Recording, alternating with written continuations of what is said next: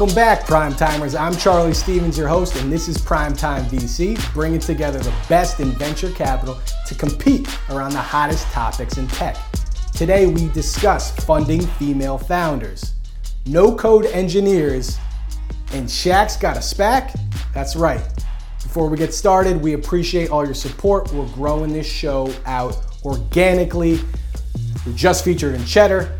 And if you're a fan of the show, we ask for your support in liking it, commenting, and sharing with any, anybody in your community. We need that help. We need to keep this up. We appreciate that very much. Now, let's meet today's top venture capitalist walking into our VC Thunderdome. Cassandra Carruthers, Upheaval Investments. Hey everyone, thanks for having me. I'm Cassandra, the tin cup of VC. The reason is that I played golf in college and I'm almost as good with a seven iron. How about that Kevin Costner reference? Charlie O'Donnell, Brooklyn Bridge Ventures. Hi, I'm Charlie O'Donnell from Brooklyn Bridge Ventures, and my favorite political sandwich is a Sleepy Joe. Super dicey O'Donnell over there. Like that. You want fries in a shake? Mac Conwell, Rare Breed Ventures. How's it going, everybody? I'm Mac the VC, your favorite VC's favorite VC. Solid confidence, Mac. Let's see how far it takes you. John Frankel, FF Venture Capital. Uh, great to be here. Uh, as folks know, I'm the uh, Taylor Swift of Venture Capital. John coming in off a devastating loss in the finals, but John, don't worry, shake it off. Just shake it off. Here's how our show works. We're going to talk about the latest news in tech, funding, and innovation, and our venture capitalists are going to give their take. We're going to give them points based on style, stats, and facts. The top two VCs with the most points will move on to the finals and go head to head in our money round. Winner takes all, including the platform to discuss and promote whatever they choose. Now let's jump into the most electric show in business entertainment. It's Primetime VC, the show of accredited banter.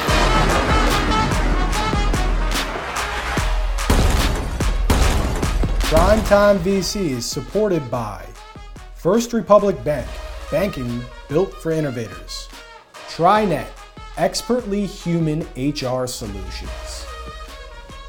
Brex, scale your business faster with Brex, cash management and corporate cards for your team in 10 minutes or less. Use our link in the show description to sign up today.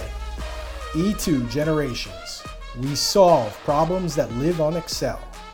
Fox Rothschild, nimble, entrepreneurial, resourceful, qualities you want in your lawyer. Go to foxrothschild.com to learn more about their startup and venture capital practice. First in,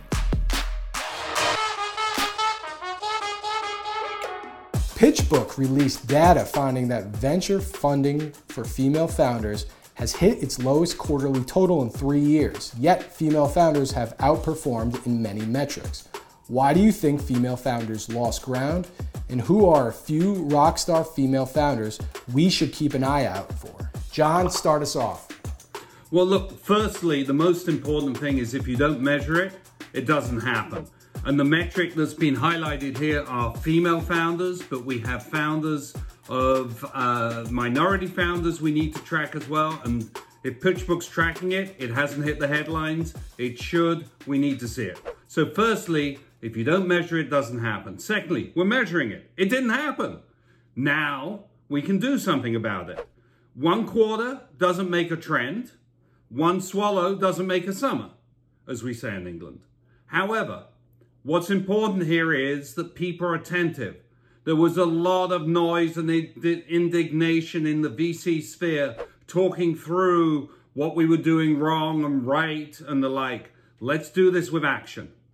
Let's talk about who are the great female founders out there. Let's give them a platform, give them a voice. Um, Ed Zimmerman at Lowenstein has done a great job in this regard. And so shout out to Ed on this. But we need to platform female minority founders, build their voice. Everything will follow. It takes time. Nothing like, nothing moves in VC in a month, in a year. It takes time. But I think with people proactively trying to make it happen, it will. All right, let's move over to Cassandra. Sure thing. Um, to echo John, I agree. It's not just female founders, it's minority founders, which are not only underrepresented, but they're severely underestimated. And the numbers have been quite abysmal, not only for female founders, um, but Black, Indigenous, people of color, LGBTQ founders as well. I don't believe that it's an issue of numbers. There are a, an amazing and astounding amount of female founders and minority founders emerging with fantastic ideas all the time um, at all stages of growth. It's really, it lies with us, the investors, and everyone in on both sides of the ecosystem to uh, to surface those amazing founders and make sure that they're funded. Um, we need more women at the table at VC firms. We need more minorities and underrepresented and underestimated people at the table so that these founders are actually discovered in the first How place. How about any rock star female founders that you're seeing, Cassandra? Yeah, so a couple um, that I've been following and I have not invested in them personally. One I really want to plug is Jasmine Crowe. She's out of Atlanta. She's the founder and CEO of Goodr. Um, the website, I believe, is Do Gooder. And it's essentially a technology platform that is um, aimed to reduce food waste and repopulate that wasted food from places like grocery stores and restaurants to communities in need. And she's been doing fantastic efforts as well around the pandemic, making sure that uh, communities are getting food during this really difficult time. And then just a couple of others in the deep tech space. Um, one is Esmeralda Megally. Um, she's based out of California now, I believe, but originally from Europe. Um, she's doing a platform for uh, next gen wearable technology to measure multi parametric uh, biomarkers via sweat, which is amazing. Both rock stars, absolutely. Mac, how about yourself? So Female founders. So for founders, we got Shelly Bell, Black Girl Ventures, supporting uh, black women entrepreneurs out there in the space. We got DeShuna Spencer Kweli TV, an online streaming platform for black and brown directors, actors, and creators. We got um, Shauna Step Jones at Devoneering Labs. They're a little bit in stealth, but you're going to hear a lot of noise coming from them. But at the end of the day, the only thing that happened in the world of VC is they found a new shiny object to chase. You know, there was a time where it's like, okay, gender diversity, we need to invest in women. Now it's okay, George Floyd happened, now we got to invest in black people. Next thing you know, it's going to be another shiny object for them to chase. But it's just a little piece. They always save a little sliver of their money to chase around, to give away, to, to do some diversity or special money to put out there to make the for branding or whatever. But then the, the day, they still invest in what they invest in. That's not changing until we change it. Yeah, well said, well said. Charlie, uh, why are these female founders not getting the funding right now? Well, uh, let's just dispel one myth, and that's that VCs like to take risk during the pandemic, VCs are scared, right? They're worried about uh, recession, being able to raise their next fund. And when VCs do that, they retreat. They retreat into founders that seem safe, founders that are in their network. And, and frankly, most VCs don't have diverse networks. They haven't done the work to broaden the base of people uh, they're interacting with. Um, I've done a lot of work in this area. I've backed almost 30 female founders at Brooklyn Bridge Ventures. About 50% of the teams that I've backed uh, are diverse. Frankly, it's not that hard if you're willing to do the work.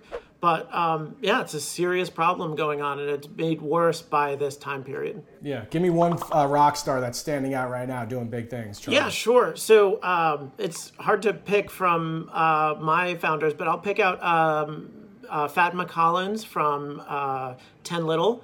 Uh, 10 Little is a subscription kids shoes brand, and they're broadening out uh, their product base. Uh, companies every month uh, been growing significantly and really, really doing an amazing job. Her and her co-founder Julie. Yeah. John, do you have one female founder you want to give a shout out to that's uh, doing big things? You know, I was I was thinking about this earlier. We've got a a slew of people to refer to. Um, but I'm going to shout out to Monica Landers. Monica is the CEO of StoryFit. StoryFit is an AI company, so it's deep tech, led by a woman founder, great, in LA. And what they do is they read scripts and tell you if they're any good. And I'll tell you, we need that because there's so much terrible stuff on television. I say on television, on Netflix, on, you know, whatever. They read the script they really give improvements of what can be done. And because it's run by AI, it gets smarter and smarter over time. All the major studios use it. Monica is a great leader. Um, and this is a great company she's founded. Yep. Oh, it, I will make the judgment based on what they say about Die Hard, the greatest movie of all time, which we've talked about in the past. Best movie of all time. Also, a Christmas movie. Yes, John. Uh, also, I want to give a shout out. It's absolutely a Christmas movie. Absolutely. It's just an all time great. Uh, Isa Watson Squad. That's my shout out to female founder doing big things and also the founders over at The Boardist. NFX recently posted a blog titled The New Mindset of Product Market Fit, comparing old founder mindset of build it first versus new founder mindset of market the product first. Which approach do you agree with? And what are the effective methods you've seen in successful founders? Mac, start us off. So when it comes to this idea of um, market first versus build it first, when I built my first company, we built it first, and we didn't get customers for two years. When I built my second company, I marketed first. I had customers and raised money in my first three months, right? So I'm all about market first. At Rare Breed Ventures, part of our thesis is we invest in companies that have uh, unique or repeatable customer acquisition strategy. So uh, an example of a founder like this is uh, Femi from Scholar Me when I first met him, he was a 17 year old kid out of high school building a company that had no way of ever making it. But he got 25,000 users in his first three months. And I asked him how he did it. He said, I used a Venmo hack. It was the craziest, most coolest thing I'd ever heard. And I also realized he's one of the smartest founders I would ever meet. So we were first backer for him outside the state of Maryland. And now he's on a rocket ship. So for me, market first. Find out if people actually want to spend money on it. It's a good story too. Charlie, what do you think? Yeah, I'm 100% in agreement on market first. I think you know you can tinker your way into um, revenue if you're in a market where there's wind at your back. But um, you know a lot of times people spend all their money and all their time building something that just frankly nobody wants and it's not a feature or two away from being a business. So if you start out with a market where the wind's at your back uh, you're going to have a real advantage. All right. Cassandra your thoughts? Agree on market first, um, especially in areas like B2B enterprise tech, anything to do with consumer. I think it's incredibly important to establish that demand first, and also in a lot of spaces that are increasingly competitive and noisy and difficult to really make a mark in. As a deep tech investor, I'd say it's a little tough because a lot of the companies we look at are coming out of 15 years of PhD research. And so they do have more of a build it first mindset, um, which I think is okay with the uh, caveat that they are not going so tech driven and they are working backwards from some sort of problem um, at the outset. I guess you're both agreeing here. We're going to go over to uh, John. You have a different opinion here? Well, I was going to say market fit, but given everyone else has said market fit, I'm going to say no. Because it would be boring to just agree with everyone. So, if it's consumer based, market fit can make a lot of sense. Enterprise based, you kind of have to have a product to put in front of people. What we, and we, we are predominantly enterprise, 75% plus enterprise at FF Venture Capital. What we see as the situation, though, is if you do come product first, you can become a science experiment. If you don't engage with customers early in your business, you don't know if it fits or doesn't fit. So we really encourage early revenues, cheap capital, early revenues, huge information content, and early revenues to stop the founders becoming arrogant that they know the solution without having the customers give them feedback. So I think, you know, it's it's sort of you've got these two dials, and for consumer, you dial up market fit more, but you have to actually have the product fitting as well. So it's a little bit more subtle. Anyway, I couldn't just agree with everyone. I appreciate you going against the grain. Are there any other sectors, I guess I'll throw out there, that you think that market first is the way to go? Cassandra, Mac, or Charlie? I would say for most sectors, but to Cassandra's point, you know, for some deep tech, deep, tech stuff, for some tech transfer things, yes, you're going to build it first. But you know, I, I, will also say this, right? Steve Jobs never asked anybody how to build the iPhone. He didn't do any testing or ask people if they wanted to get rid of keyboards, which is why I had a BlackBerry for years because I hated the fact that I just had to touch a screen. I missed my keyboard. Steve Jobs should talk to me first. Seth Levine, partner Foundry Group, recently described the differences between successful top performing VC funds versus the average performing funds are incredibly wide. Venture is a hits business, with a typical fund having up to 30 to 40 investments, and the chance of picking a true outlier returning a multiple are quite small. What strategies are you seeing some of the best fund managers do to increase the odds of finding true outliers, or I guess you could say unicorns? Cassandra, what do you think? Sure. Um, I think part of this strategy that's extremely important boils down to what funds and fund managers are looking for in the founding teams themselves, especially at the very early stage or generally early stage. Um, at Upheaval, we've been very conscientious about forming a, a, very generalist fund under the broad umbrella of deep tech. And so we're completely sector agnostic within deep tech, hardware, software agnostic, um, absolutely geography agnostic. So we believe truly and live that belief as well um, purposefully by sourcing deal flow from other parts of the world that fantastic founders can truly be coming from anywhere. They don't need the traditional Harvard or MIT pedigree, although that doesn't hurt.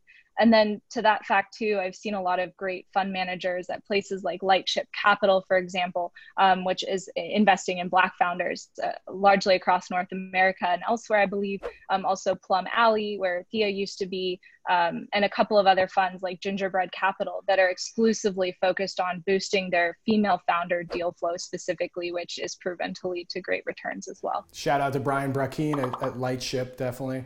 Uh, Charlie, yourself here, what do you think uh, strategies of some of the best fund managers and uh, picking unicorns? Yeah, sure. So I actually started my career on the other side of the table at the limited partner side. So I, I did a fair amount of work in this. And the reality is, there's no one single strategy. You need to lean into what you do best and stay consistent. I think consistency is really, really important. Not letting your fund size get bigger than you're comfortable with. I think the other thing is, um, being willing to to make bets with conviction. You know, if you tiptoe into a a pre-seed round and don't double or triple down until the Series D or Series E, the amount that you're paying in price is not going to make your fund. You need to be making uh, bigger bets earlier on when the shares are cheap so you can make that multiple return on your fund. Right. John, your thoughts on this? Okay, this is a big question. I'm to try and, I'm to try and compress the answer. First thing is look at the data. What's the data tell you? VC is a really peculiar investment class. It is the ultimate buy and hold. And so the reason why you have this wide dispersion of returns is because you're holding it for such a long period of time. There's no way to exit until the end in 98% of the cases. So you're locked in. What the data tells you is portfolio construction is important, sufficiently diversified, not too diversified. We run a model where we have $3 re- reserved for every initial dollar that goes in, but we do that across the portfolio, not deal by deal. Uh, and we definitely concentrate in. And we stop investing at the 50 million valuation. So we start at the seed, we end at the 50 million. We like a narrow range that we invest in so that we can get the multiples for the exit. The other thing that's important to understand is in the US, on average, 3,000 companies get seed funded, 300 get to a Series B, 30 go public. So 10% get to a Series B, 1% go public. But once you get to a Series B, you're significantly de risked. Within our portfolio, we've been doing it for about 12 years consistently. Um, about 50% of our seed funded companies get to a Series B. So we're running about five times the average. And we do that by being very engaged because we think we can affect the outcome. The important thing to understand is is the unicorn born the day the company is founded or along the journey? And we believe along the journey. Thank you, John. I gave you a couple extra seconds there.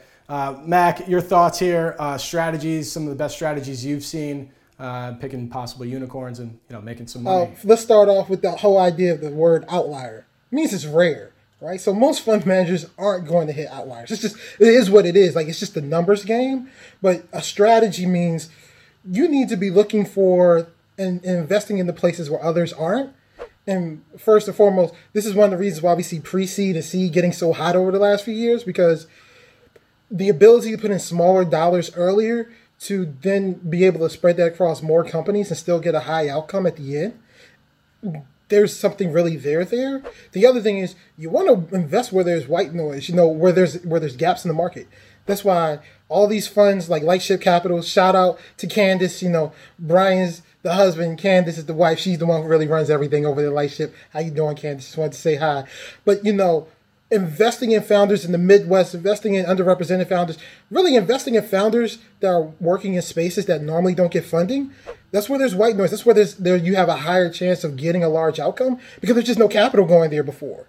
So there's these are these are areas that have um, are are looking for innovation and looking for for solutions and there's going to be a lot of solutions coming up over the next few years. I think we're actually going to see the number of unicorns grow because we're going to see the diversity of companies getting invested in grow. Yeah. What about the thoughts on the cb insights mosaic uh, ai predictor for unicorns? I mean are you willing to use that right now or is it more of this uh, moneyball approach and trying to use your you know funds appropriately? Look there's a million and one approaches to come up with trying to figure out which companies work with the data shown over time nobody's perfect and there's no one strategy to make it. There's a bunch of different strategies to go. Me and my team at Rare Breed, we do some data, we do some gut. But if you talk to the folks at 645, they're all data driven. And you know what? We're both going to be successful. That's how that works. Anyone else have thoughts on the uh, AI predictor of unicorns over at CB Insights? Garbage in, garbage out. The data on venture is all over the map. It's you know historically a very uh, difficult asset class to get complete data on, and um, you know so I, I I wouldn't trust it. And and I would also come back to this point that at what point does it become a brilliant, successful businesses? We all know the stories of great exits that were going bankrupt the week before, but someone came along and bought them, or business that was fantastic and then just tripped over their shoelaces and face planted at the final, you know, at the final rung of the of the um, of the opportunity. Bottom line is, we don't know. Not, you know, all of us here make thousands of decisions in a given year. And at the end of a year, when you do an accounting of those decisions, were they right or wrong? We don't know. We only know when it exits. If it exits well, we were a genius. If it exits badly, we were genius on this other company. You know, it, this is the most infuriating business with regard to getting feedback. It takes a couple of decades to know if you should have done it in the first place. Well, you're all geniuses in my book, and that's why you're on the show. We're going to move into round two. This is probably the closest round one we've had with a lot of gems being dropped. So this is good. Let's keep the momentum going, and we're going to roll into buy or sell buy or sell. This is buy or sell, rapid fire segment where our VCs choose if they're for it and they buy, or they're against it and they sell. Let's go. Unqork, a New York City based no code application platform, just raised $207 million in Series C funding and is valued at $2 billion. The software company helps large enterprises build complex custom software faster no code platforms continue to gain momentum, even to the point where you're now seeing job postings for no code engineers. Buy or sell the future of no code platforms. Charlie, kick us off. Yeah, I'm going to say sell, not because I'm not a believer in no code. I think it's fantastic that you can lower the bar for what skill set you possibly need to get something up and running but ultimately it's going to get pushed down in the stack, right? Technology gets easier and easier to use over time. I think you'll see other platforms add these types of features. And so I'm not sure that I would actually want to be the platform itself, but we all benefit as users. Okay. Cassandra, do you agree with that? Um, my, my overall stance actually is to buy the future of no code platforms, but I see a lot of potential issues emerging around um, like d- down the all the legacy code and technical debt that will emerge down the line because of use of these platforms and so enhanced need for um, very senior developers potentially who have a lot of hands-on experience um, weeding in and out of uh, really across languages and frameworks and tech stacks that will be able to kind of reverse the problems that potentially arise because of it. But i still see value. Yeah Mac, buy or sell no code platforms? I'm buying no code platforms because there's, there's going to be a couple unicorns that come out of it. Hopefully, I get one. It's what we do. Um, also, buying it because I'm a software engineer by trade. I understand how this stuff works. Coding sucks. It's really boring. It's not the most fun job in the world. So, being able to just drag and drop and make stuff happen, I'm all for it. But there is still going to be a need for people who can get in and have deep technical skills. I mean, look, if you can do COBOL, you still got a job out there in the world. So, you know, there's still going to be a need for those real technical developers, but I'm buying on the no code. John, you agree with uh, Mac over So I'm actually old enough to remember people who used to program in assembler. Um, it's all ones and zeros at the end and you have these abstract layers to basic and visual basic and etc now the hype term no code. Yes i'm a buyer because people are lazy and they want to have fun and this allows them to code more efficiently more effectively. Not efficiently in terms of use of cycles and stuff but we just got so many more cycles nowadays we don't have to program in the lower level languages. Um, so yeah i'm a buyer Cassandra, I see you making some faces over there. You want to chime in? no, I'm just laughing about assembler comments and COBOL. It brings brings some fun thoughts. Nothing to add though. Okay, Charlie, you're the only one selling here. Uh, you want to rebuttal against any of these fine VCs? Now, I'm a solo GP, so I don't really care about the other opinions of partners around the table. I make my choice. I go with it. Coinbase CEO Brian Armstrong published an open memo essentially banning political activism at work because he sees it as a distraction. Buy or sell Brian's managerial decision. Mac, what are your thoughts on this? I'm selling that. People ain't robots, man. If I'm at work and I got something to say, I'm going to say. Now, at the end of the day, there are consequences to what we say, and there are things that are socially unacceptable. That's true, right? But telling people what they can and can't say or can and can't do, especially on their free time, I ain't with that. But there, but it does have to be within reasons. Putting the flat out, you can't do this, that ain't going to work. That ain't how you get top talent. You ain't getting me, and I'm the best one out there. The, the humble brag from Mac is like all time, and I like it. He just keeps coming with the confidence. Uh, John, what are your thoughts on this? I mean, I'm going to say bye. I think that this is really difficult. I totally agree with Matt. I totally agree with Matt. People should be free to say things at work and the like. The problem is that we don't have open political discourse in this country. You have people who believe A and people who believe B, and they can't have a conversation around the subject without it getting very heated. I think work is a place where people should be able to share things, but it shouldn't be part of the work. Elsewise, you end up with unit, uniformity of thought and you don't end up with diversity of opinion. And I'm a great believer in diversity in all of its flavors. And I think the workplace should be politically neutral, but should allow people to express what they want to express in appropriate professional ways. Well said. Cassandra, your thoughts? Um, I'm going to sell the idea. I forgot which one was agreement or disagreement. Um, I so I support political activism being able to happen at the workplace is my stance, but uh, not to say. I mean, I've been in workplaces where there's like a hashtag politics Slack channel, and that I'm not a fan of. I don't think um, constant political discourse, must much to John's point, is it doesn't really have a place at the workplace. Um, and while I'm a fan of bring your whole self to work, I think that there are certain topics that are best left discussed. If you make friends with your coworkers, fine. If you do that over lunch, fine.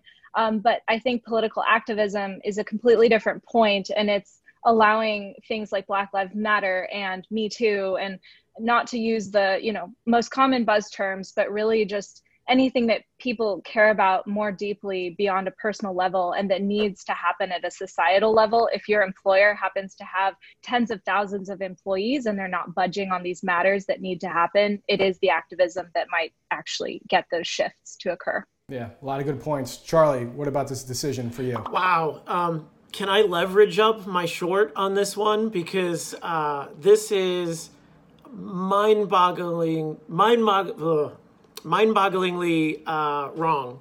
It is a decision in which it caused 5% of the workforce to walk out the door. And it's 5% of the workforce who, in the middle of a pandemic, feels like they are the most employable and feels like they won't risk being unemployed, right? So that's not the developers on the margin. That's some of their best people that are walking out the door. That's that's a bad decision in and of itself. But let alone that, like, let's not both sides the idea that uh, taking a stance on things like racism is a political conversation. It's just a right and wrong conversation. And so um, I don't think companies should feel like it's okay to be politically neutral in the face of racism. We're not debating the role of the Fed here. We're debating right and wrong. And when you have uh, your employees who care about things that personally affect them, it's not like they're working productively in these types of times anyway. They need to be there for their workers if you really believe your workers are your number one asset. Yeah, absolutely. It's almost like an uphill battle too, because I'm sure you're friends with a lot of people on social network that you work with, and they're probably posting things. So it's uh, how can you even control it to begin with? Zoom fatigue, combined with our new reality of social distancing, has the hybrid work environment being hyped as the best of both worlds. But how realistic is it in practice? Buy or sell the hybrid work environment?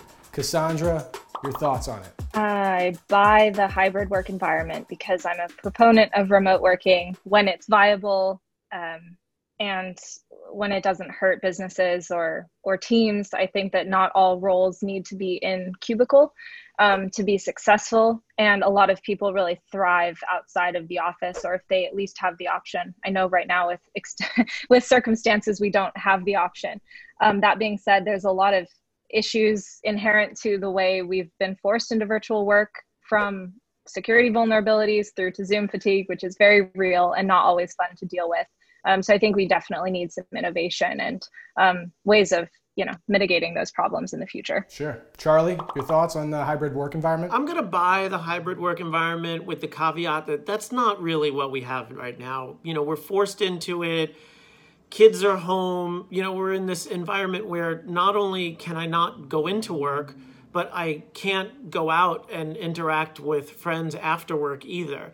So, yeah, it would be a great environment if you prefer to work from home in the morning so you don't get stra- distracted by people. But I think ideally, you can come out of your house at the end of the day and you can interact socially with people. So this this environment is not quite the ideal, but I do think more work flexibility is better. Okay, Mac, uh, thoughts on hybrid work environment? So I'm buying on this because uh, from June to September, I had over 1,100 meetings, most of which were Zoom. Clearly, Zoom fatigue is a thing. I cannot wait till I can take a few meetings in the office or maybe drive to the office so I can listen to my, my audiobooks and actually get some some reading done because I haven't been getting done. But uh, this is going to be a thing. You know, Rare Breed Ventures was created during this time, and we're probably always going to have a virtual office. We're probably always going to be a virtual organization, but we will have a central location where we can come and gather when needed to.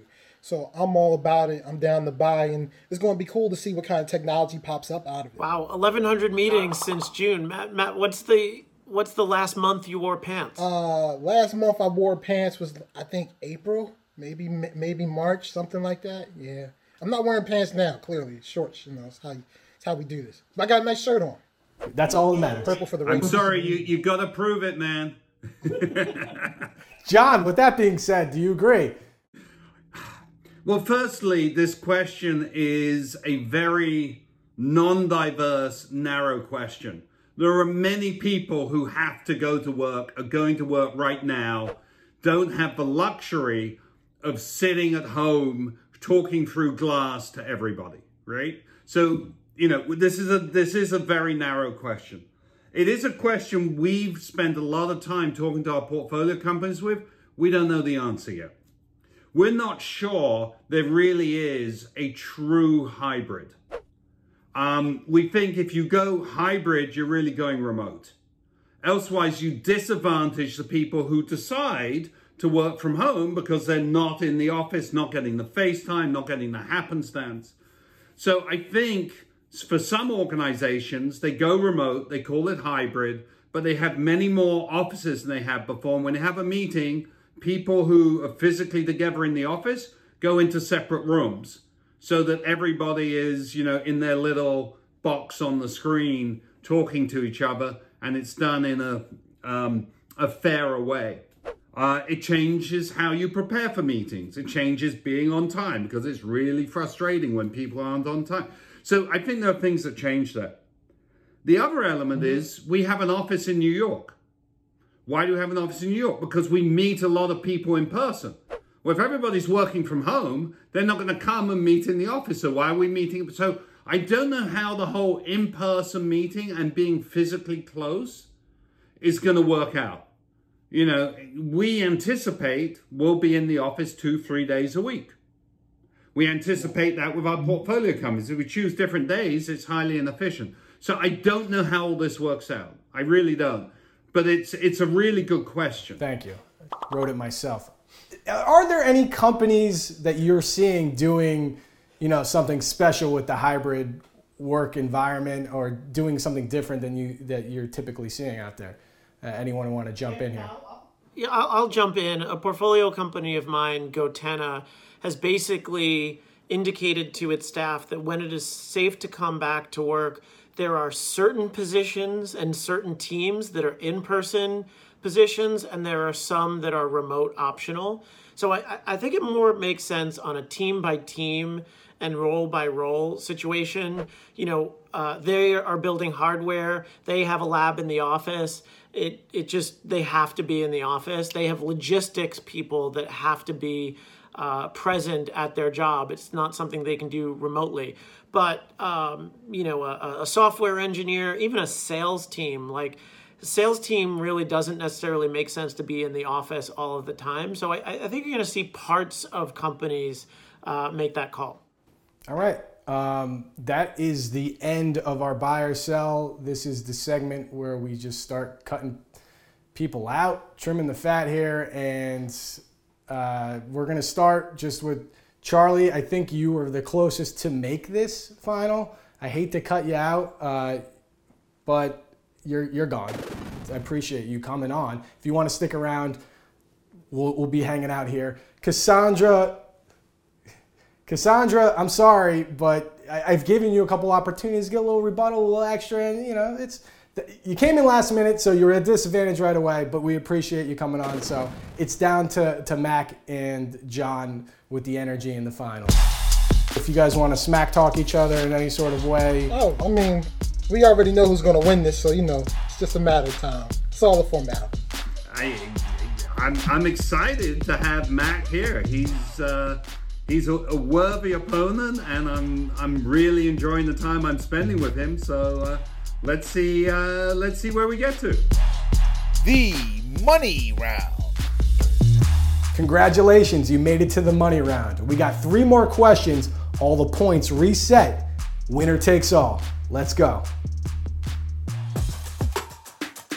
When Shaq has a SPAC, you know we're on to something.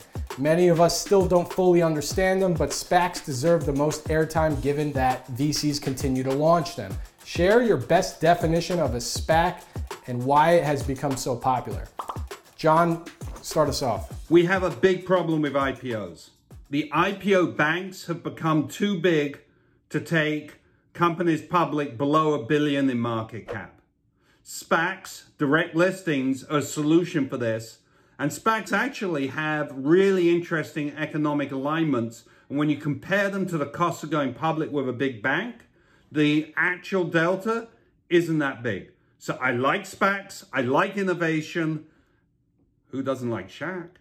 So we're going to have a Shaq Attack SPAC, and I think that's wonderful. Over to Mac. Basically, rich people getting richer. I mean, it's another way, it's another vehicle to make money. That's all it is. I mean, look, SPACs are essentially the same thing as like special purpose vehicles are for, for smaller cap startups.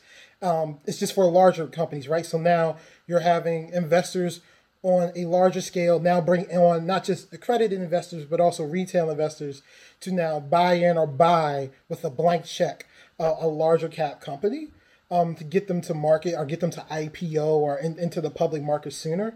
Um, but there's going to be a whole bunch of other things come out this way. We know Carta's out there with CartaX on the way. You know, th- there's a lot of different exchanges on, on the rise. It's just another financial tool out there that's now hyped. It's been around for decades. It ain't new. It's just got a bunch of hype around it and it's cool. It's a way for people to make more money. But the but at the end of the day, all we're doing is trying to innovate around how to get more capital to these companies that are really changing the world around us, and that's what's the most important thing, right? It's not about SPACs, it's not about IPOs, it's about how do we get capital into the hands of the creators and innovators to really change this world, and that's all that we're going through. That's a good start for the money round. I like that. I like the rhyming, John. That was pretty good. I mean, I don't know if you prepared for that or you just flow with it. It's good. Uh, and I'm most important most excited for Kanye West's SPAC that's probably going to come out after his Y Combinator and all the you know new startups that come from there. So definitely exciting for that. As elections loom, Twitter recently announced major changes to curb the spread of misinformation. There are multiple areas of concern that pose a threat to the safety of our election process. What should tech companies do to improve this election process? Mac, your turn. Look, if you're a company and you deal with providing information to the public, you you must have fact check. Like what you put out has to be facts to the public. Because what we know is it's really easy for information to go out to the public and people just believe it. This is why propaganda exists. And so if you are creating a platform that delivers information to the public, you cannot be a platform that delivers propaganda. If you are, you are the problem. You are essentially an enemy of the state and this is a and, and you are doing nothing but hurting the country that you are talking about supporting or hurting the public you're supposed to support.